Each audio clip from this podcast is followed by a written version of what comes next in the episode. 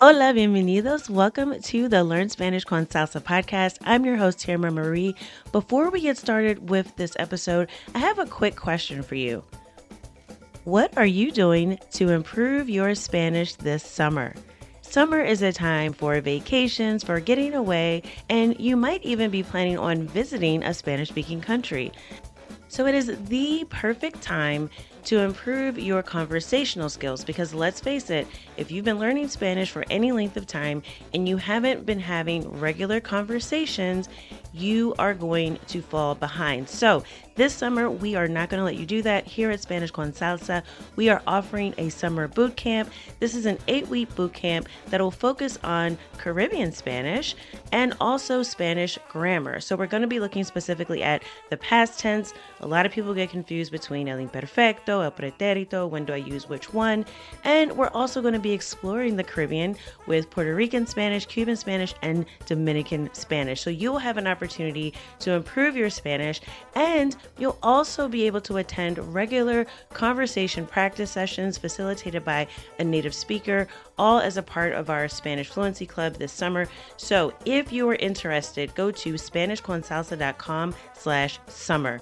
That's SpanishConSalsa.com/summer. Registration is open now through Sunday. We have limited spots available, so if you're interested, I encourage you press pause now before you listen to this episode.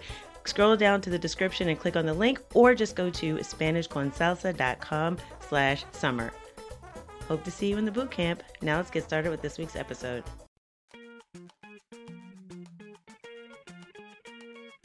Bienvenidos! Welcome to the Learn Spanish con Salsa podcast, the show for Spanish learners that love music, travel, and culture. Close your grammar textbooks, shut down the language apps, and open your ears to how Spanish is spoken in the real world. Let us show you how to go from beginner to bilingual. Here is your host, certified language coach, Tamara Marie.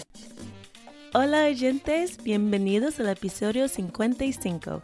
Welcome to episode 55 of the Learn Spanish con Salsa podcast. This is a special episode because we are officially celebrating our 1-year anniversary. The Learn Spanish con Salsa podcast launched a year ago tomorrow on January 15, 2019. Whether this is your first time listening to the podcast or if you just stumbled upon the show and haven't even subscribed yet, I want to sincerely thank you for being a listener. I've really enjoyed hosting the show over the past year, and I look forward to bringing you even more value in 2020 to help you become fluent in Spanish.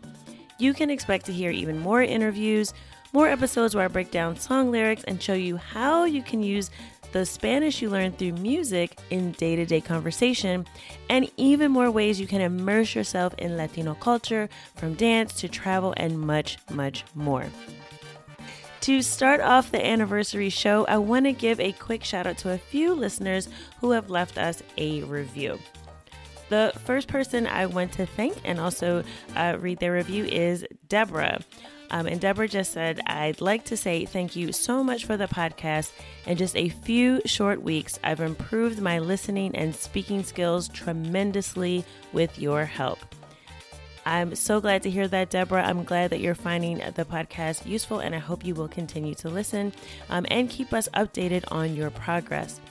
Also, I want to mention, if you're not a member of our Facebook group, if you want to connect with me or with other listeners like Deborah and other Spanish learners, just search for the Learn Spanish con Salsa podcast community on Facebook and put a request in to join the group, and you can connect there. And also, if you have any questions at all, you can also get them answered in our Facebook community.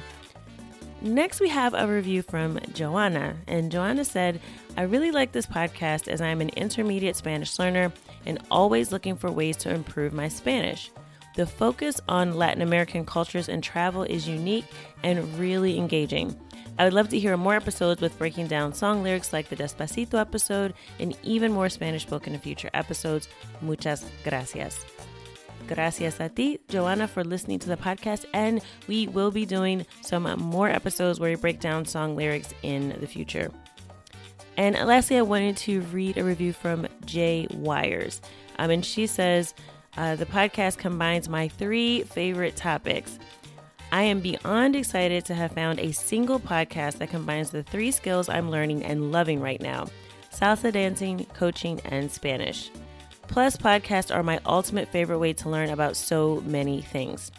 Mine too. I also like to listen to audiobooks, so I absolutely love podcasts. That's why I love doing a podcast. I love listening to podcasts as well. She goes on to say, or he, I'm sorry, I don't know. It just is Jay Wires. I don't know the first name. It says, I've only listened to the first two episodes and I'm loving it so far. Thank you for not starting out with how to say, hi, how are you? Like every other podcast out there. Yeah, that is so frustrating. I hate that. Hola, ¿cómo está usted? Right? Like nobody ever says that in the real world. Anyway, and they go on to say, I'm so happy to have learned about gerunds and me and te in the first episode. I've noticed that many times Spanish has a single word for what would be two words in English, and this lesson was a prime example of this. Thank you, and please keep podcasting. I would love to listen to an episode on Cuban Spanish, which I hear can be more difficult to understand because they drop consonants at the end of words. Well, thank you so much for your review, Jay Wires, and I'm glad that you found some value even in just the first two episodes. We did do a few episodes on Cuban Spanish, so if you go into your podcast feed and search for our episodes on Cuban Spanish, and you can also look on our website at SpanishConSalsa.com, and you will find we did two episodes, one on traveling to Cuba with Devin and Tracy from Conocer Cuba, and we also did an episode on Cuban Spanish and the Cuban dialect. Okay, so that's it for the reviews. And again, if you haven't already, please make sure you click on the link in the episode description and leave a rating. We really do appreciate each and every review we get. It helps other people find the show, and it also lets us know what you want to hear more of. So again, thank you all for your reviews and for listening. And if you haven't already, make sure you go into iTunes and leave a rating and review for our first anniversary show. All right. Now, to celebrate our 1-year anniversary, I wanted to share something that would make you laugh or at least put a little smile on your face. And I thought no better way to do this than to share the 7 funniest stories of the year. So throughout the first year of the podcast, we've had so many interesting interviews and conversations. And one of the questions I like to ask guests is to share a story about a mistake they made while speaking Spanish. The reason why is I think it really helps to hear that everyone makes mistakes when speaking a foreign language. And it's better to laugh and learn from it than to get discouraged and feel like you failed in some way. So in this episode, we're going to do a recap of some of our funniest moments on the show from this year. And I'm going to let you hear the funniest, most embarrassing stories from the podcast in 2019. Now, the first story I'll share is from our episode with Hongyu Chen. He's the founder of Speechling, which is a really great app if you're working on your Spanish pronunciation.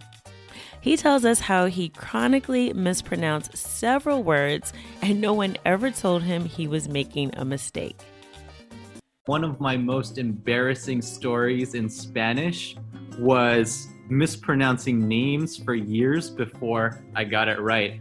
But one of my best friends growing up, he was Indian. His last name was Jose, pronounced Joes. And growing up in school, I pronounced every single person named Jose, Joes, and nobody corrected me.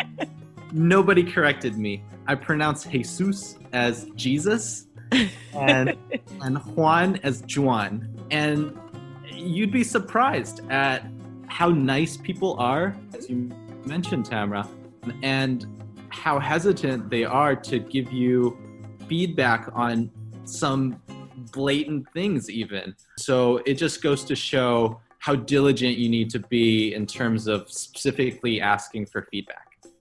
This next story is a listener story that was submitted to us by Brianna. I think you'll find it funny. So the most embarrassing moment I've had while speaking Spanish actually happened today during a language exchange. Instead of saying tuve miedo, I said tuve mierda. Now, in case you're wondering, tuve miedo means I was scared.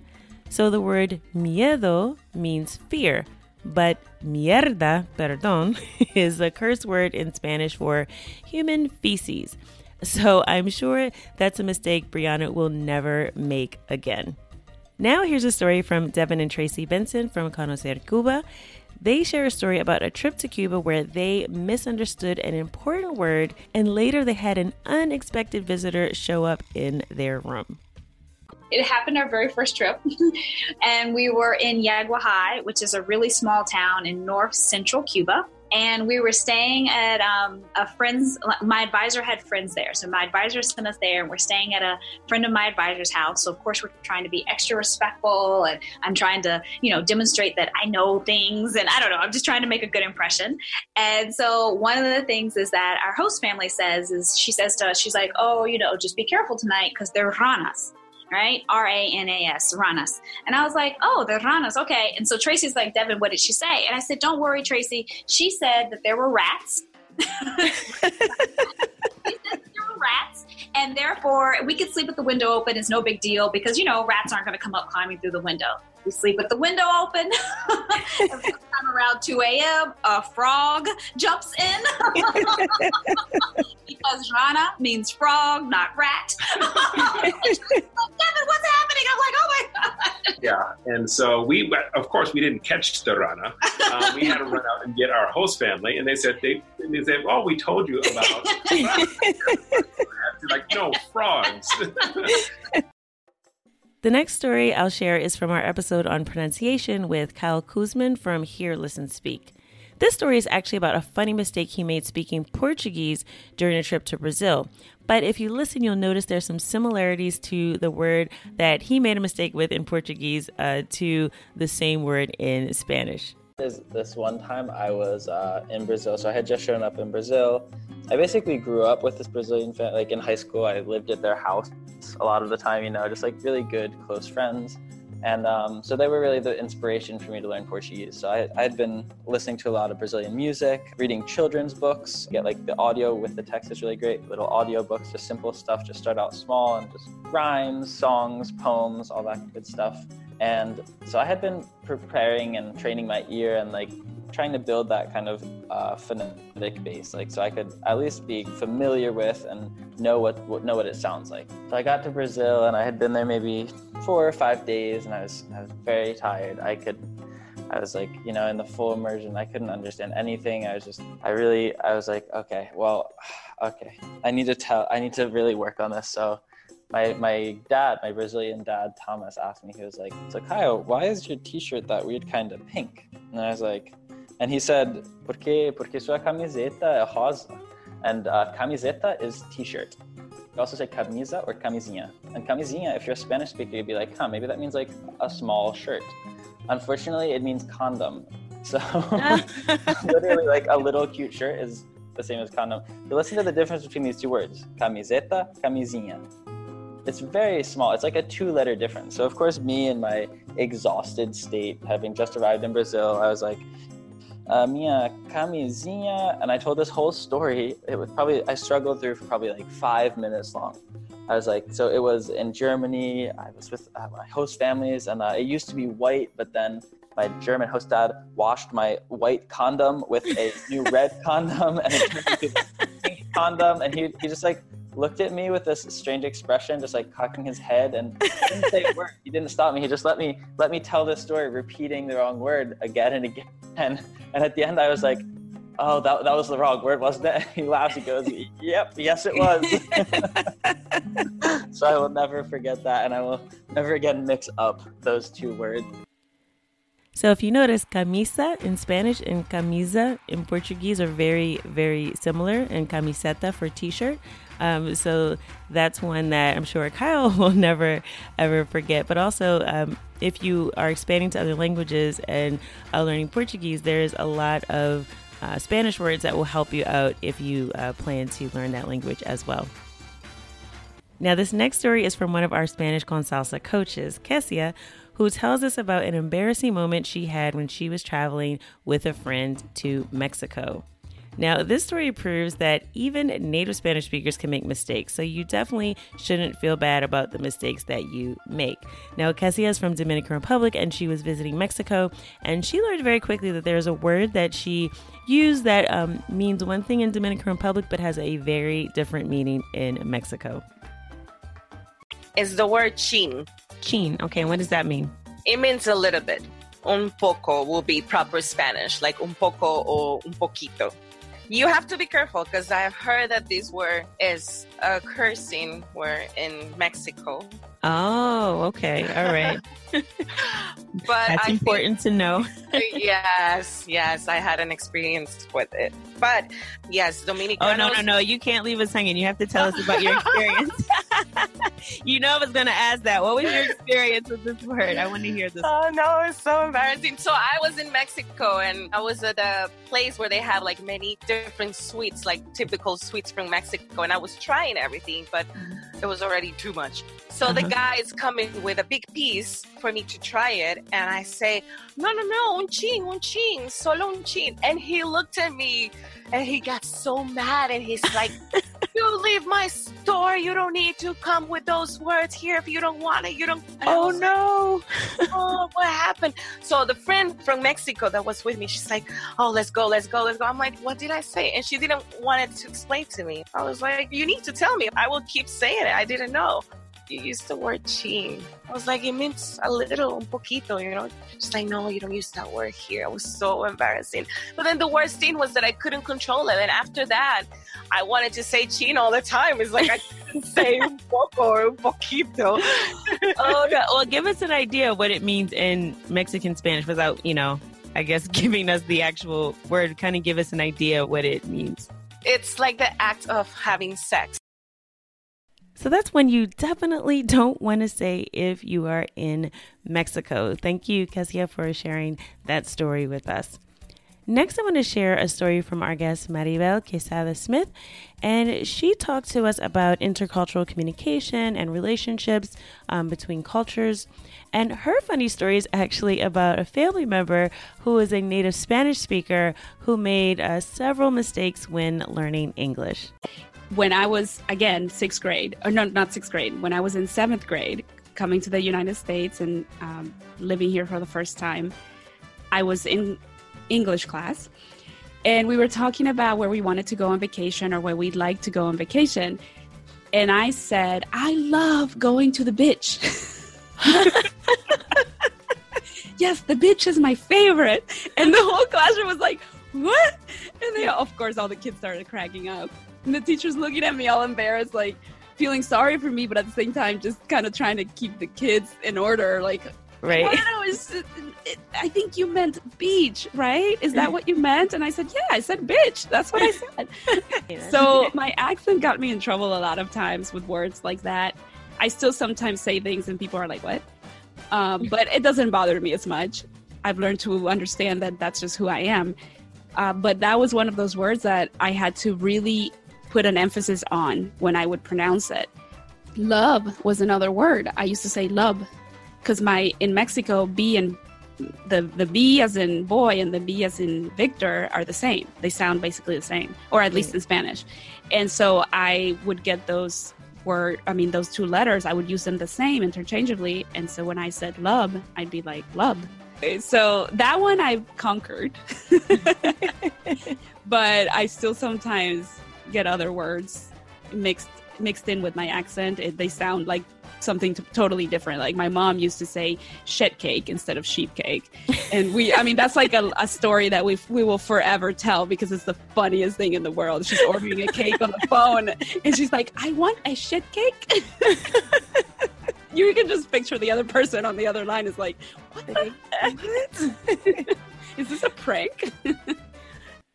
Lastly, I will put myself out there and share my embarrassing moment. Now, I shared this on the very first episode of the podcast in the trailer episode. So coming full circle, this is about my first trip abroad and how I was completely lost, even though I thought my Spanish was at least decent at the time. I went on a trip to Panama, armed with my high school Spanish skills, and I was quickly humbled. I remember being on the airplane, descending into Panama City, trying to prepare myself for customs and immigration. I was rehearsing how to say my address of where I was staying in Panama City. I figured all I needed to recognize was the word dirección, which means address, and then I just had to tell them where I was staying. So I get into the airport, I'm in line, and I hear the word siguiente, which means next. So it was my turn. And I didn't understand a word that this man said to me. I just looked at him with a blank stare. I handed him a piece of paper where I had written my address, and somehow I was allowed into the country. At that point, I knew I was in trouble. I hope this episode inspires you to keep speaking Spanish and get out there and make as many mistakes as you can without feeling embarrassed or taking yourself too seriously. Language learning is a process, and the more you're confident and able to go out and actually speak the language in the real world with real people, the more and more you will improve and get better and notice that your Spanish is approaching fluency, right? And that is our goal.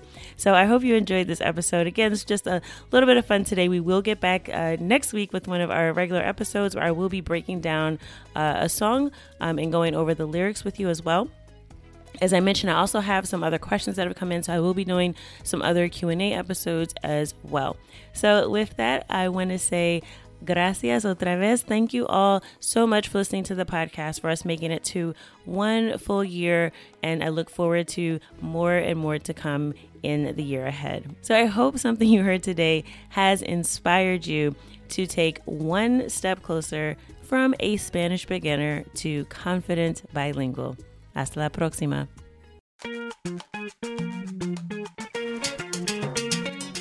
Thank you for listening to the Learn Spanish con Salsa podcast at LearnSpanishConSalsa.com.